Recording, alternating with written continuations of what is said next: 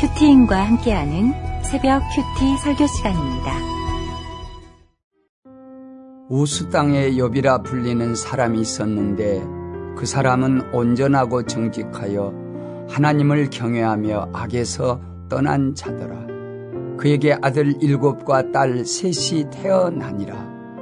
그의 소유물은 양이 칠천 마리요, 낙타가 삼천 마리요, 소가 오백 결이요, 암나기가 오백 마리이며 종도 많이 있었으니 이 사람은 동방 사람 중에 가장 훌륭한 자라. 그의 아들들이 자기 생일에 각각 자기의 집에서 잔치를 베풀고 그의 누이 세 명도 청하여 함께 먹고 마시더라.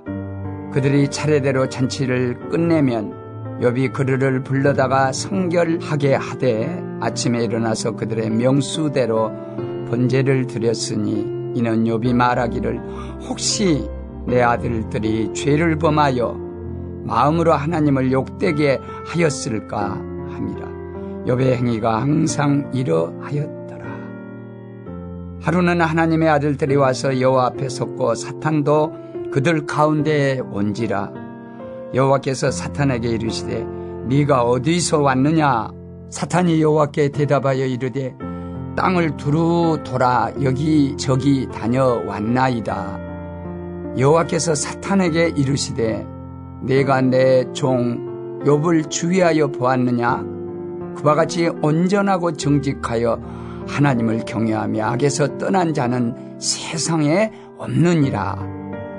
사탄이 여호와께 대답하여 이르되 욥이 어찌 까닭없이 하나님을 경외하리까 주께서 그와 그의 집과 그의 모든 소유물을 울타리로 두르심 때문이 아니니까 주께서 그의 손으로 하는 바를 복되게 하사 그의 소유물이 땅에 넘치게 하셨음이니이다.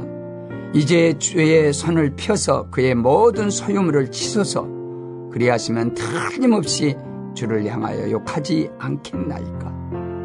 여호와께서 사탄에게 이르시되 내가 그의 소유물을 다 내 손에 맡기노라. 다만 그의 몸에는 내 손을 대지 말지니라. 사탄이 곧 여호와 앞에서 물러가니라.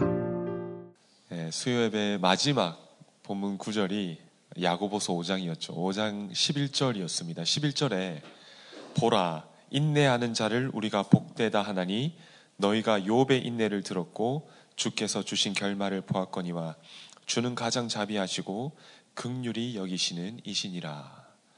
이렇게 하고 오늘 욥이 시작되었어요. 아 이게 우연이 아닌 것 같습니다. 너희가 욥의 인내를 들었고 욥의 결말을 볼 것이다.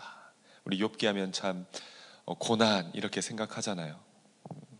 근데 욥기는 고난의 책이 아닙니다. 고난은 십자가고 십자가는 영광이죠. 이것을 아는 것이 지혜입니다. 욥기가 어떻게 시작하는지 한번 보도록 하겠습니다. 1절에 우스 땅에 욥이라 불리는 사람이 있었는데 그 사람은 온전하고 정직하여 하나님을 경외하며 악에서 떠난 자더라. 시작이 어떻게 시작하죠? 우스 땅에 욥이라 불리는 사람이 있었다. 이렇게 시작합니다. 욥이 누구죠? 우리가 뒤에서 볼 수 있지만 하나님이 너무 자랑하는 사람이에요. 어, 막 하나님이 이 사람만 생각하면 자랑하고 싶고 기뻐하고 뭐 생각만 해도 기쁜 그런 사람이죠.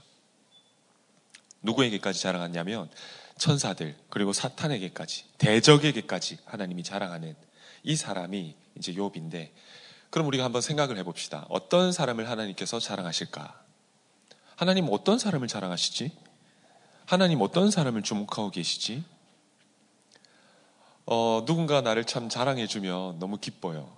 우리 부목사들도 담임 목사님께서 이렇게 막 자랑을 해주시면 우리가 막 어쩔 줄을 모릅니다. 어제 설교에 우리 부목사님께서 울었다. 그래서 막 자랑하시는 거예요. 울었다. 그러면서 어제 이렇게 막 회의를 하는데 너희도 울어라. 그러면서 어떤 부목사님에게 너는 왜 안 우냐? 울 수 있냐? 이러니까 그 부목사님이 기회만 주십시오. 이러더라고요. 뭐 그냥 장난으로 하는 거죠. 이렇게 어, 정말 은혜에 감격해서. 근데 이렇게 담임 목사님께서 자랑을 하셔도 우리가 너무 기쁜데 반면에 또 혼나면 우리가 또 시무룩해집니다. 저처리, 저처럼 하자가 많고 이 치리를 많이 받은 사람은 죽을 것 같아요. 치리 한번 받으면 어, 큐티가 막 절로 됩니다. 큐티 책이 빽빽 새까매져요. 누군가가 우리를 자랑해주고 부모님이 우리를 자랑해주면 너무 기쁜데 우리 하나님께서 딱 주목하는 한 사람, 하나님께서 자랑하는 한 사람이 욥인데 그러면 우리가 궁금하죠. 그럼 도대체 하나님께서 어떤 사람을 자랑하고 싶어 하시는지 자, 힌트가 이 본문에 다 있죠. 1절에 어떤 사람이냐면 우스 땅의 욥이라 불리는 사람 이렇게 나옵니다. 여기에 다 힌트가 있어요. 그냥 심플하게 탁 나오는데 우리가 좀 자세히 살펴보면 욥의 뜻이 무엇인지 우리가 한번 생각해 보면 알 수가 있습니다. 욥의 이름의 뜻은 박해받는 자, 고난받는 자입니다. 하나님께서는 박해받는 한 사람, 고난당한 한 사람, 하나님께 부르짖지 아니하면 결코 내가 살 수 없는 그리하여 새벽이든 밤이든 하나님의 전에 나와서 이 고난받는 그 한 사람을 주목하죠. 욥이라는 한 사람이 있었는데 앞에 어떤 수식어도 없습니다. 하나님께서는 우스 땅에 욥이라 불리는 이 사람이 있었는데 이 고난과 박해받는 사람을 주목하죠. 욥이 언제적 사람이냐면 음, 학자들은 아브라함 시대라고 이제 많이들 얘기합니다. 근데 거의 창세기하고 같은 배경이죠. 근데 중요한 거는 창세기에는 욥의 이름이 나오지 않습니다. 우리가 알다시피 에스겔에 한 번, 그리고 어제 봤던 야고보서에 한 번 나옵니다. 근데 약속의 땅에도 포함되지 않는 이 우스 땅이라는 것은 에돔 땅 근처라고 우리가 추정할 수 있는데 뭐 그 정확하지는 않아요. 그런데 뭐 아무튼 이방 땅입니다. 이스라엘 땅이 아니에요. 약속의 땅에도 포함되지 않았고 이방 땅이고 멀리 주주에 속하지도 않은 이방인인데 아브라함, 이삭, 야곱 그 계보에도 들지 않는 이방인인데 하나님은 주목하시고 자랑하십니다. 왜죠? 고난 받는 자, 박해 받는 자이기 때문에. 어떤 고난 가운데 계십니까? 숨이 쉬어지지 않는 아픔 속에 있지는 않나요?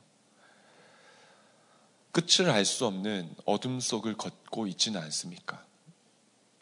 제가 이제 청소년부를 섬기고 있는데 수련회를 갔다 와서 막 기뻐하고 즐거울 할수 없는 게 수련회를 갔다 오자마자 우리 고등부 친구가 이 살, 이 뼈가 다 드러날 정도로 자해를 해서 입원을 해야 된다. 그 마음을 들으니까 어, 마음이 찢어지는 거예요. 왜냐하면 그 수련회 가기 전에 제가 심판 갔던 친구거든요. 어, 끝이 보이지 않아요. 끝이 보이지 않는 어둠. 끝을 알 수 없는 어둠 속 그 고난 가운데 이 이름이 등장합니다. 우스 땅에 욥이라 불리는 사람이 있었는데 하나님께서는 이 사람을 주목하고 계시죠. 바로 우리가 욥이에요. 딴 사람이 아닙니다. 바로 내가 욥입니다. 그런데 욥의 이름의 뜻이 하나 더 있는데 아랍어로 어, 회개하는 자라는 뜻이 있어요. 돌아온 자 이런 뜻이 있습니다. 먼저는 고난받은 자, 박해받은 자이지만 하나님 앞에 돌아온 사람, 회개하고 돌아온 사람, 그가 욥이죠. 그래서 1절 하반절에는 온전하고 정직하여 하나님을 경외하며 악에서 떠난 자라. 악에서 떠났다는 것은 죄를 짓지 않았다는 게 아닙니다. 죄를 지었는데 회개하고 돌아왔다는 것이죠. 욥이 특별한 인물이 아니에요. 대단한 인물도 아닙니다. 욥 앞에 어떤 수식어도 없어요. 뭐 똑똑한 욥, 부자 욥 이런 게 없어요. 신앙의 주류가 아닙니다. 아버지는 알코올 중독자이고 어머니는 바람난 그 집에 저 역시 내세울 것 없는 사람인데 정말 이 계보에도 들지도 않고 이스라엘에서도 태어나지도 않았는데 하나님께서 하나님께 돌아오려고 몸부림치는 사람인 거죠. 고난 가운데서도 하나님 앞에 앉아 있는 그 한 사람입니다. 이 사람을 하나님이 기억하시고 어떻게 하시죠? 자랑하십니다. 그리고 이 사람을 통해서 저 사단까지도 부끄럽게 심판을 하시는 것이죠. 회개하는 그 사람 1절에 딱 소개합니다. 우스 땅의 욥이라 불리는 사람. 근데 2절에 보니까 이 욥을 조금 더 설명을 합니다. 어떤 사람이냐면 그에게 아들 일곱과 딸 셋이 태어나니라. 아들 일곱과 딸 셋이 있었어요. 그 다음 욥을 소개하는 게 뭐죠? 자녀입니다. 하나님의 자랑 순서가 첫째는 고난 회개이고 둘째는 자녀인 것이죠. 자녀가 우리의 상급이고 멸류관이고 자랑입니다. 아들 일곱. 아들이 일곱이 있었대요. 자, 일곱 낳아야 됩니다. 네. 담임 목사님께서도 주일날 우리 청년들에게 일곱을 낳아야 된다고. 네. 그만큼 정말로 자녀를 소중히 여기라는 거죠. 왜냐하면 하나님께서도 그 다음 욥을 소개할 때 자녀를 소개하기 때문에. 저는 이 자녀를 낳는데 실패했어요. 뭐 인공수정 시험관 참 다 하고 입양까지 입양 신청조차도 안 되더라고. 입양 신청을 하려고 전화를 했는데 신청도 1년이 걸린대요. 1년 뒤에 신청하는데 신청한 뒤에도 4년이 걸린대요. 그리고 신청조차도 안 받아주더라고요. 음, 참 되는 게 없는 인생입니다. 어, 참 자녀가 어, 정말 우리의 멸류관입니다. 그리고 이제 3절에 욥에 무엇을 소개하죠? 소유물을 소개합니다. 양이 7천, 낙타가 3천, 소가 500, 암낙이 500. 음, 종도 많죠. 여기까지가 욥의 설명인데 어, 우리가 앞에서도 설명 음, 봤지만 어, 유심히 볼 것은 순서가 중요합니다. 보통 우리는 누구를 소개할 때 어떻게 소개하죠? 야, 이 사람 얼마나 부자인지 알아? 이 가문이 얼마나 대단한지 알아? 이 사람은 어느 대학 나왔어? 어, 탁벌이 어떻고 거기다가 어떤 회사 다니고 자녀까지 훌륭하고 그다음 뭘 얘기하죠? 거기다 교회도 다닌대 이렇게 얘기하는데 하나님은 어, 무엇을 주목하죠? 어, 순서를 봐야 돼요. 하나님이 보시는 것은 고난과 회개를 먼저 보십니다. 이것이 하나님의 시선이에요. 우리가 목장에 가면 어떻게 나를 소개하죠? 내 죄패부터 이야기를 합니다. 나의 고난을 이야기합니다. 이게 순서가 맞더라고요. 하나님 얼마나 기뻐하시고 자랑하시는지 모릅니다. 자, 4절과 5절에 이제 그 무엇에 대해서 얘기합니까? 이제 예배에 대해서 얘기를 합니다. 욥이 자녀들을 불러다가 성결하게 하되 아침에 일어나서 이제 번제를 드리죠. 그 수에 맞게. 자기만 예배 드릴 뿐 아니라 자녀들까지 예배 드리게 하는 것이죠. 하나님께서는 이런 자를 기뻐하시고 자랑하시고 소개합니다. 참 이렇게 나만 예배 드리는 게 아니라 내 자녀까지 예배를 드리게 하는 게 얼마나 중요한지 몰라요. 저는 이제 올해 처음 고등부를 맡게 되었는데, 판교 고등부를 맡게 되었는데, 어, 제가 10대 때 이후로 10대와 대화하는 건 제 인생의 처음이에요. 왜냐하면 저는 자녀가 없어서 어, 너무 두려웠어요. 어, 너무 이렇게 어, 어떻게 말을 해야 되지? 너무 이제 막막했고 그리고 이제 고등학교 시절이 제 인생에 가장 깜깜했던 시절입니다. 아버지가 감옥에 갔다 오시고 어머니가 지금 바람 나서 집을 나가시고 그런데 욥기를 묵상하면서 아 자녀가 없는 저이기 때문에 이 고등부 아이들에게 예배를 가르치는 것이 욥이 자녀에게 가르쳤던 것처럼 예배를 가르치는 것이 우리 별과 같이 빛나는 이 아이들에게 큐티를 가르치는 것이 저의 사명임이 깨달아졌습니다. 적용 질문 드립니다. 하나님께서 제일 기뻐하시고 또 자랑하시는 내가 제일 먼저 소개해야 될 나의 고난과 죄패는 무엇입니까? 나는 거기서 돌아왔나요? 회개하는 자, 돌아오는 자였잖아요. 아니면 여전히 죄 가운데 있습니까? 일곱 명의 자녀에 한번 도전해 보시지 않겠습니까? 네. 내 자녀에게 예배를 가르치고 있나요?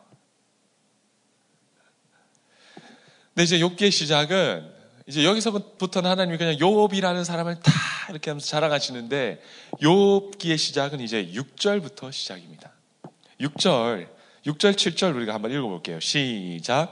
하루는 하나님의 아들들이 와서 여호와 앞에 섰고 사탄도 그들 가운데 온지라. 여호와께서 사탄에게 이르시되 내가 어디서 왔느냐 사탄이 여호와께 대답하여 이르되 땅을 두루 돌아 여기 저기 다녀왔나이다. 모든 일이 어디서부터 시작하죠? 하늘에서부터 시작됩니다. 하늘에서부터. 그렇기 때문에 이 땅에는 우연이 없는 것이죠. 모든 게 하늘에서부터. 하늘에서 열린 회의에 사단이 확 들어오는 장면으로 엽기가 이제 시작됩니다. 하나님이 사탄에게 뭐라고 물으셨죠? 우리 이해, 로 이제 번역을 좀 하자면 이렇게 이제 할 수가 있죠. 너 왜 그렇게 바쁘게 돌아다니느냐? 너 왜 그렇게 급하냐? 이 바쁘게 두루 돌아다닌다는 말이 급하게, 막 빠르게, 그리고 맹렬하게, 막 여기저기 이런 뜻이에요. 너 왜 그렇게 돌아다니냐? 이 무슨 뜻입니까? 너는 왜 그렇게 내 통치를 누리지 못하고 만족도 하지 못하고 순종도 하지 않고 발벗고 나서서 휘젓고 다니느냐? 이런 뜻이죠. 그러면서 뭐라고 하죠? 사단에게 자, 요업을 봐라. 이럽니다. 그래서 사탄이 뭐라고 하죠? 요업이 까닭 없이 잘하겠습니까? 하나님이 잘해 주시니까 잘하죠. 말대꾸를 합니다. 근데 하나님의 이 물음 속에는 이런 의미가 있죠. 너 왜 그 꼴이냐? 그러니 사단이 이렇게 대답하죠.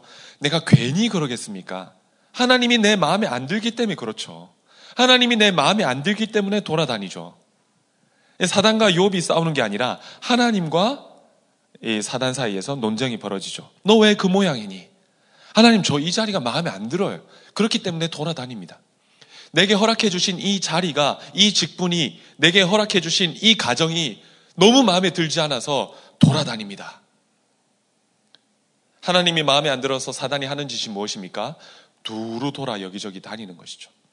내게 허락하신 이 자리가 마음에 들지 않아서 이리저리 떠돕니다. 내게 허락하신 울타리가 만족되지 않기에 돌아다니는 것이죠. 이게 사탄이 하는 짓거리입니다. 이게 우리가 하는 짓거리예요. 이 울타리가 마음에 안 들어 내 남편이, 내 직장이, 내 목장이, 내 부서가 옮겨주세요. 마음에 안 들어. 남편이 마음에 안 드니까 어떻죠? 바꾸죠. 아내가 마음에 안 드니까 바꾸죠. 자녀가 마음에 안 들어. 못 바꾸죠. 사탄이 이렇게 하는 거예요. 이리저리 돌아다녀요. 그런데 우리가 잘 알듯이 욥은 돌아다니나요? 안 돌아다니나요? 고난이 와도 안 움직여요. 미친 듯이 폭풍 같은 고난이 와도 욥은 자리에 앉아 있습니다. 앉아 있어요. 자녀들이 이후에도 나오지만 우리가 아는 그 너무 유명한 고난들 갑자기 자녀들이 죽고 갑자기 재물이 사라지고 몸에 온 병이 들어서 고름이 가득해서 기왓장으로 몸을 긁어대도 심지어 그 아내가 뭐라고 저주하죠? 요바 하나님을 저주하고 떠나라. 떠나라. 돌아다녀라. 나가라. 이 자리를 지키지 마라. 욥은 안 움직여. 친구들이 오죠. 욥은 그 자리를 지키고 있습니다. 하늘을 향해 원망하며 소리칠지라도 하나님이 허락해 주신 내 자리를 떠나지 않습니다. 원망을 할지라도 떠나지 않는 것이죠. 하지만 사탄은 두루 다닙니다. 왜죠? 하나님이 허락한 이 자리가 마음에 들지 않기 때문에. 지난주에 이제 청소년부 큐페를 다녀왔습니다. 라이틴, 어둠에서 빛으로라는 주제로 저희가 2박 3일 집회를 했는데 어, 담임 목사님께서 와주셔서 해주셨어요. 얼마나 우리 아이들이 잘 듣는지 몰라요. 1700명의 아이들이 목사님이 설교하시는데 한 절 한 절 이렇게 설교하시는데 얼마나 집중해서 잘 듣는지 모릅니다. 그리고 이번 수련회 때 어떤 피드백이 제일 많았냐면 다른 수련회와 달리 예수님을 만났다. 하나님을 만났다. 왜냐하면, 왜냐하면 초막절에 예수님이 올라가셨잖아요. 말씀대로. 어, 그런 피드백이 너무 많은 거예요. 근데 제 청소년 시절은 어, 어, 라이틴 빛이 없었어요. 어둠 그 자체였습니다. 학교에서 그냥 뭐 제가 말씀드렸 몇번 여러 번 말씀드렸지만 학교에서 그냥 가방 메고 돌아왔는데 어머니 안 계신 거예요. 어머니는 안 계시고 누가 앉아 있어요. 누가 앉아 있냐면 아버지가 앉아 있어요. 아버지가 그냥 앉아 있었던 것이 아니라 술에 취해서 막 욕설을 퍼부면서 어머니 욕설을 퍼부면서 이제 어머니가 바람나서 내가 이제 때려서 쫓아냈다. 이렇게 신사적으로 얘기한 것이 아니라 상, 들을 수도 없는 그 욕설과 그 막 부시고 폭행을 하면서 음, 그런 얘기를 하는 거예요. 물론 그 아버지도 힘드셨겠죠. 어, 저는 이 가정이 너무 마음에 들지 않았습니다. 아버지도 마음에 들지 않고 어머니도 마음에 들지 않고 늘 그냥 그 자리에 앉아서 그냥 계시는 그 아버지가 너무 싫어서 음, 정말로 수많은 나라를 여기저기 떠돌아다녔습니다. 20대 때 진짜 많이 떠돌아다녔던 것 같아요. 막 길거리에서 자기도 하고 또 어디 뭐 모르는 어떤 거기서도 지내기도 하고 그러다 이제 떠돌아다니다가 집에 돌아오면 누가 앉아 있죠? 아버지가 앉아 있는 거예요. 술에 취해가지고 역설복 똑같아요. 어, 집에 가면 막 쓰레기 더미에 난장판에 아버지는 일도 하지 않으시고 감옥 갔다 오신 이유로 너무 지긋지긋했어요. 저 사람 죽지도 않나? 어, 이제는 아버지라는 감정이 하나도 안 느껴졌어요. 마음이 냉랭해져서 어디, 어디 저 사람은 떠나지도 않나. 아버지의 존재 이유를 몰랐습니다. 우리들 교회 와서 제가 깨달은 사실이 하나 있었는데 아버지가 자기 자리를 지켰다는 것이죠. 아버지마저 그 자리를 떠났다면 어, 저는 아마 어, 죽음을 택했을 것 같습니다. 물론 뭐 여러 번 죽음을 택해서 자살 시도도 하긴 했지만 그래도 아버지께서 하나님이 정해주신 그 자리를 지켰다는 것이죠. 하나님이 틀렸어. 하나님이 정해주신 이 가정 내가 만족하지 못하니 나는 떠날 수밖에 없어 고백한 제가 바로 사탄이었고 감옥에 다녀오고 아내가 바람이 나서 떠나오고 모든 재산을 탕진하고 대동맥이 파열되고 알코올 중독이 되고 그럼에도 죽지 않으시고 아버지의 자리를 지켜주신 피투성이라도 정말로 살아 계셔 주신 그 아버지가 욥이었던 것이죠. 마지막 아버지가 소천하기 전에 이렇게 고백했습니다. 아버지 살아 주셔서 감사하다고. 아버지가 살아 계셨기 때문에 제가 사명을 감당할 수 있었다고. 아버지 살아 계셔 주셔서 감사하다고. 아버지는 그저 살아내시는 것이 존재의 이유였습니다. 아버지는 그저 살아내시는 것이 사명이었던 것이죠. 뭐 돈을 벌거나 사역을 하는 거나 그런 게 아니에요. 그냥 그 자리에 앉아 있는 것만으로도 그것이 우리의 사명입니다. 어, 지금도 생각나요. 이렇게 시골에 내려가면 그 길거리에 아버지가 그냥 앉아 있어요. 그 완전히 이제 막 옷도 더럽고. 근데 제가 내려가면 항상 이렇게 손을 흔들어 주세요. 이렇게. 아들 왔냐고.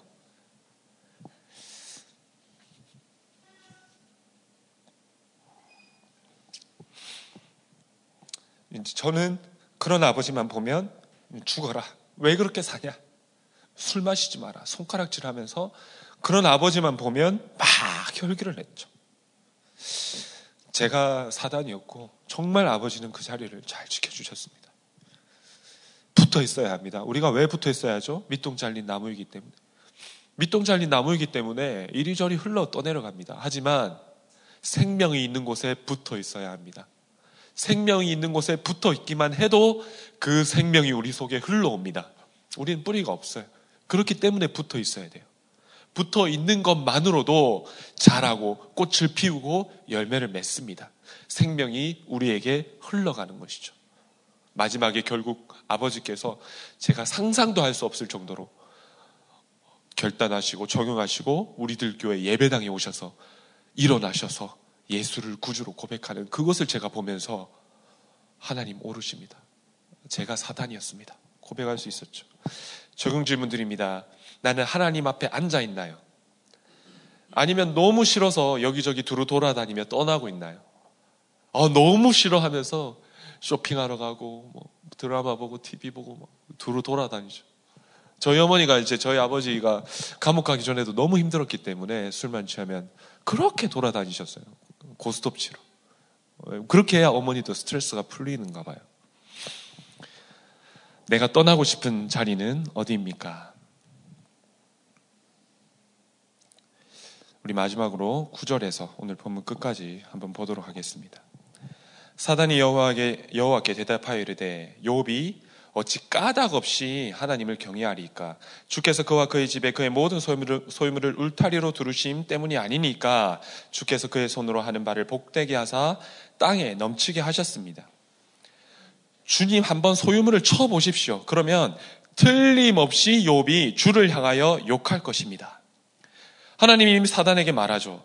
내가 그의 소유물을 다 내 손에 맡기노니 그 몸에는 손을 대지 말라 하니 사단이 물러갔습니다.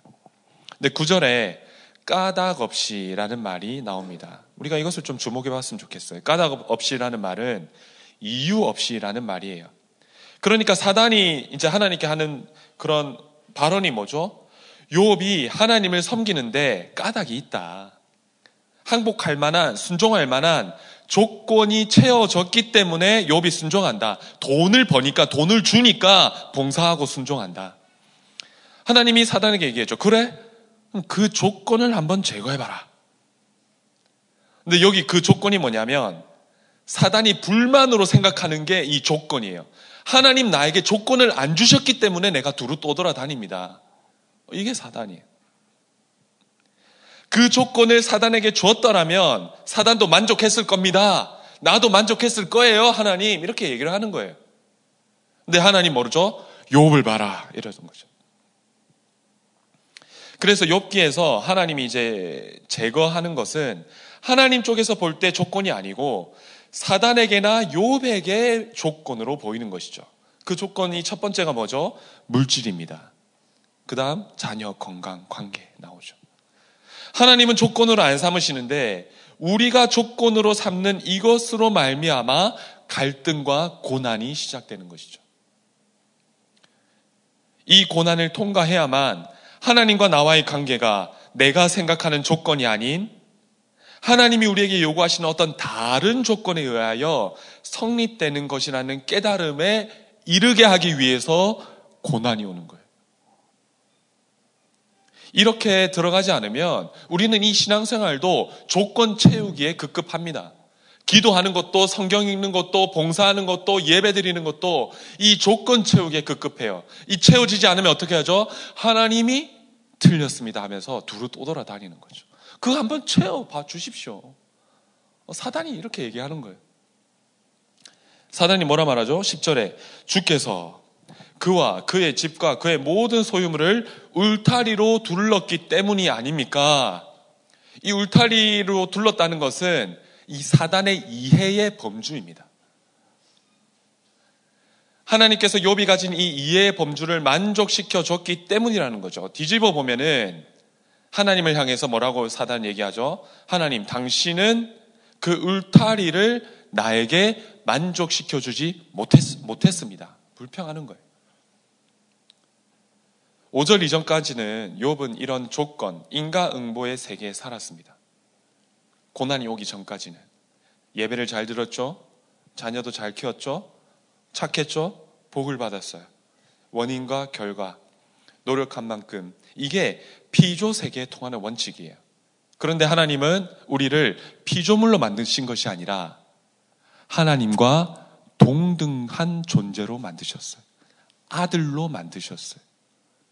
원인과 결과가 아니에요. 조건이 아니에요.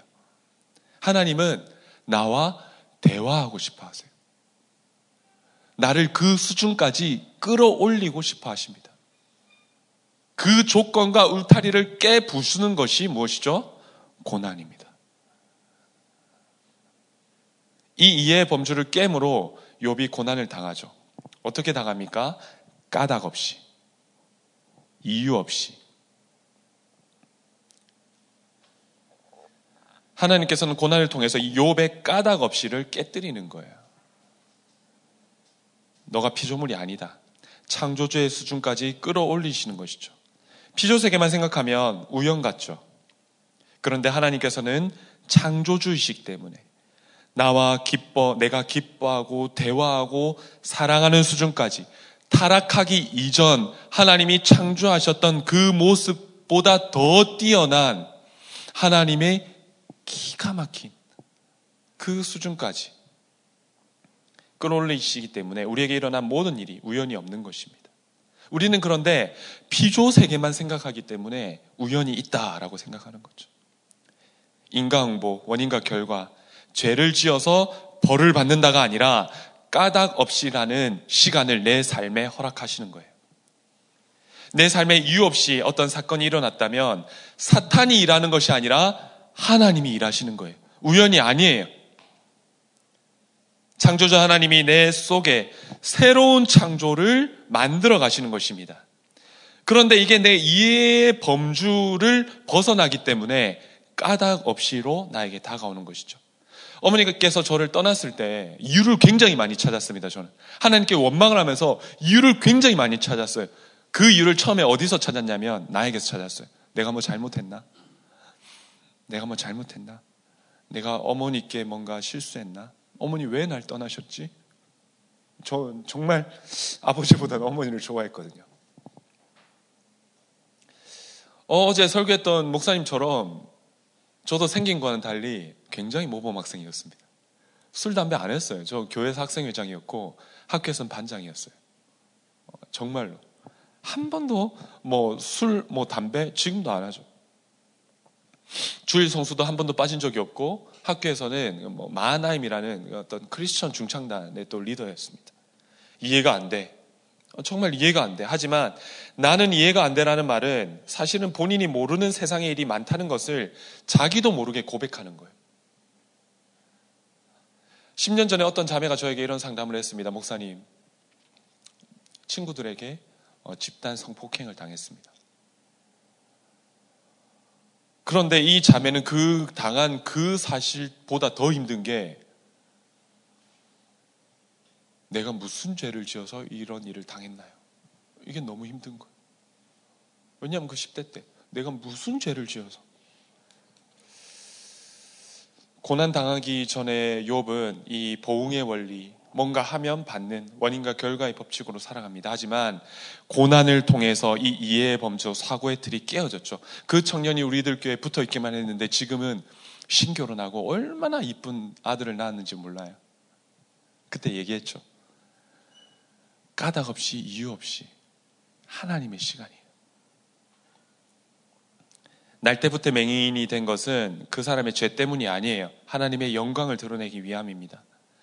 죄가 우리의 삶 속에 그런 결과를 만들어내기도 해요. 어, 죄라는 것은 그렇습니다. 하지만 까닭 없는 고난은 욥이 가진 어떤 특별한 가치 때문이에요. 욥을 하나님의 창조의 수준까지 끌어올리기 위한 고난입니다. 우리는 이 땅을 창조한 하나님의 말씀 속에서 우리의 울타리와 범주를 넘어선 그 하나님의 그 마음을 발견하게 돼요. 오늘 내게 주신 한 말씀, 한 단어, 그 말씀 속에 내가 생각하지 못했던 하나님의 놀라운 고백이 내가 묵상하는 그 말씀 속에 있는 거예요. 그런데 어떤 내가 아는 범주에서 피조 세계에서 원인과 결과만 생각하니까 까닭 없이 이유 없이라고 느껴지는 거. 하지만 말씀 속에 이 말씀으로 창조하셨기 때문에 그 말씀 속에 하나님 얘기하시는 거예요. 너를 너무 사랑한다. 그 말씀 속에서 이제 깨닫게 되는 거죠. 아, 그리고 그 하나님을 신뢰하게 되고, 이 자리를 지키게 되고, 나중에 욥이 어떻게 고백하죠? 뭐 스포지만, 기로만 들었던 하나님을 내가 눈으로 봅니다. 언제 그렇게 고백하죠? 하나님이 창조를 얘기하실 때. 네가 봤느냐? 아느냐? 물이 어디서, 바람이 어디서 부는지. 이렇게 하니까. 고난 속에서 이 단단한 나를 뚫고 들어오는 하나님의 귀한 자녀의 수준까지 끌어올리시는 이것이 하나님의 마법이고 창조이고 이것을 우리는 고난이라고 부릅니다. 적용 질문 드립니다. 까닭 없는 고난 가운데 있는 사람에게 네 삶의 결론이라 말하고 있지는 않나요? 원인과 결과를 넘어서서 내 이해의 범주를 넘어선 세상을 창조한 지금 오늘 나에게 주신 그 말씀 속에서 하나님의 마음, 하나님의 뜻을 발견하고 있나요? 오늘 이 말씀 붙들고 우리가 욥이 이제 시작됩니다.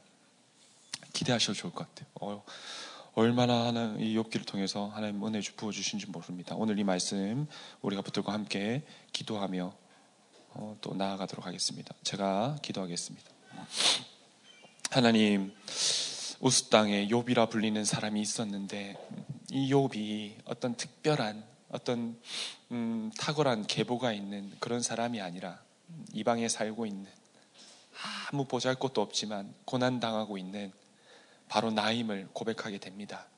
이 사람을 하나님 주목하시고 기뻐하시니 주님이 허락하신 이 고난 가운데서 내가 떠나지 않고 이 자리를 지키게 하여 주시옵소서. 하나님 아버지, 정말로 내가 하나님을 원망하며 하나님께 부르짖고 하나님을 향하여 외칠지라도 하나님이 정해주신 이 울타리에 내가 머물게 하여 주옵시고 하나님 까닭 없이 이유 없이 오는 이 고난 가운데 말씀 속에서 그 하나님의 뜻을 발견하는 우리가 되게 하여 주시옵소서. 이것이 해석되어 이제는 사명으로 나가게 하여 주옵시고 나와 같이 까닭 없이 고난을 당한다고 생각하는 그 사람에게 다가가 함께 울어주고 그 사람의 손을 붙잡아주고 그 하나님의 마음을 전해주는 사명 감당하는 우리가 되게 하여 주시옵소서. 참으로 하나님 아버지 사단과 같이 항변하며 합리적이며 따졌던 저입니다. 주님 우리를 불쌍히 여겨 주옵시고 이 귀한 공동체에 붙어 있어 생명이 흘러가게 하여 주시옵소서. 공동체에 정말 이 생명의 말씀을 증거하시는 담임 목사님의 건강과 모든 사역에 주님 기름 부어 주옵시고 우리들 교회를 통하여서 정말로 이 땅의 어둠 가운데 혼자 앉아 있는 한 사람 한 사람이 하나님의 귀한 은혜와 그 사랑을 발견하는 우리 교회가 되게 하여 주옵시고 하나님 정말로 우리가 하나님의 그 자리까지 자녀의 자리까지 하나님이 원하였던 그 창조의 목적까지 자라가는 우리들 되게 하여 주옵시며 하나님 아버지 이제 총선이 얼마 남지 않았습니다. 주님 이 나라를 극률히 여겨 주옵시고 아버지 이제 이번 주 주일과 또 월요일 아웃리치를 떠납니다. 그 아웃리치 팀에게도 주님 함께하여 주셔서 그들이 밟는 땅 가운데 어둠이 물러가고 빛이 드러나며 우리의 어둠을 고백함으로 그 어둠의 건세가 깨어지는 놀라운 은혜가 있게 하여 주시옵소서. 주님 이 자리에 욥과 같이 고난 당하여 온 우리 성도님들을 축복합니다. 주님 이 시간 말씀하여 주시옵소서. 감사하며 우리 구주 예수 그리스도의 이름으로 기도드립니다. 아멘. 우리 말씀 붙들고 이 말씀 우리가 함께 붙들며 기도하며 가도록 하겠습니다.